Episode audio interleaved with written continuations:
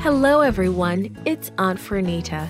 Today's story is called Too Precious to Lose. The memory verse is from Luke chapter nineteen, verse ten. It says, "For the Son of Man came to seek and to save what was lost." The message is Jesus looks for me because I am precious to him.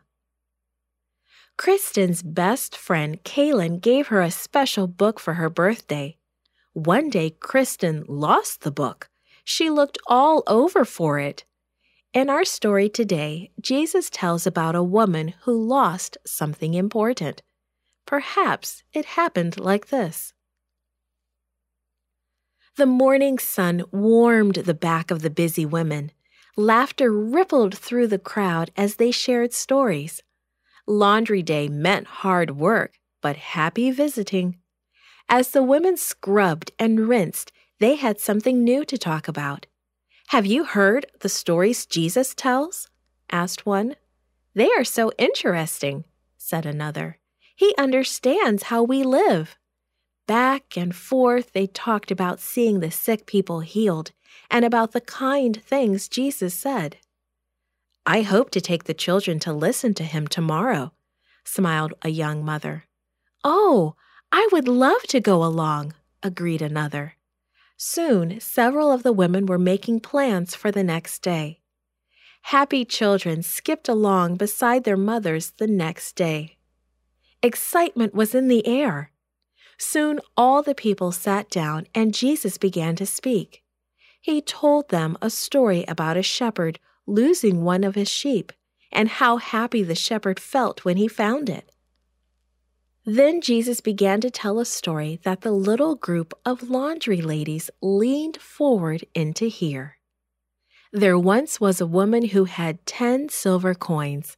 One day, the woman lost one of her silver coins. "Oh no," the women thought about the poor woman in the story. That was about the most awful thing that could happen to a wife. What would her husband say?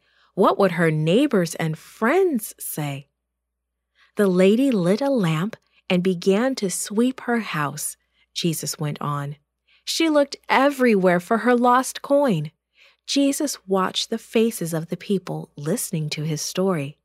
He knew what their homes were like. Because they had small windows or no windows at all, it was dark inside, even in the daytime.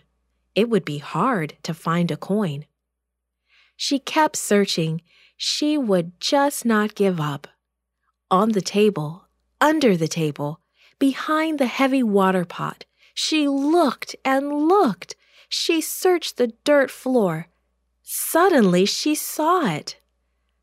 "I found it," she cried, quickly picking up the smooth coin. Dashing outside, she ran to her neighbors and friends.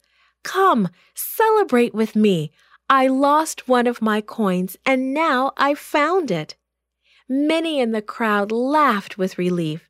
Jesus laughed with them. With a twinkle in his eye, he added, "There is rejoicing in the presence of angels of God over one sinner who repents." This podcast is read by Franita Buddy for Gracelink dot net. Created and produced by Falvo Fowler. Post-produced by Faith Toe at Studio Elpizo. The theme music is by Clayton Kinney. Animation and artwork by Giogo Godoy. The audio engineer was Karel Holness. For more information, please visit Gracelink dot net.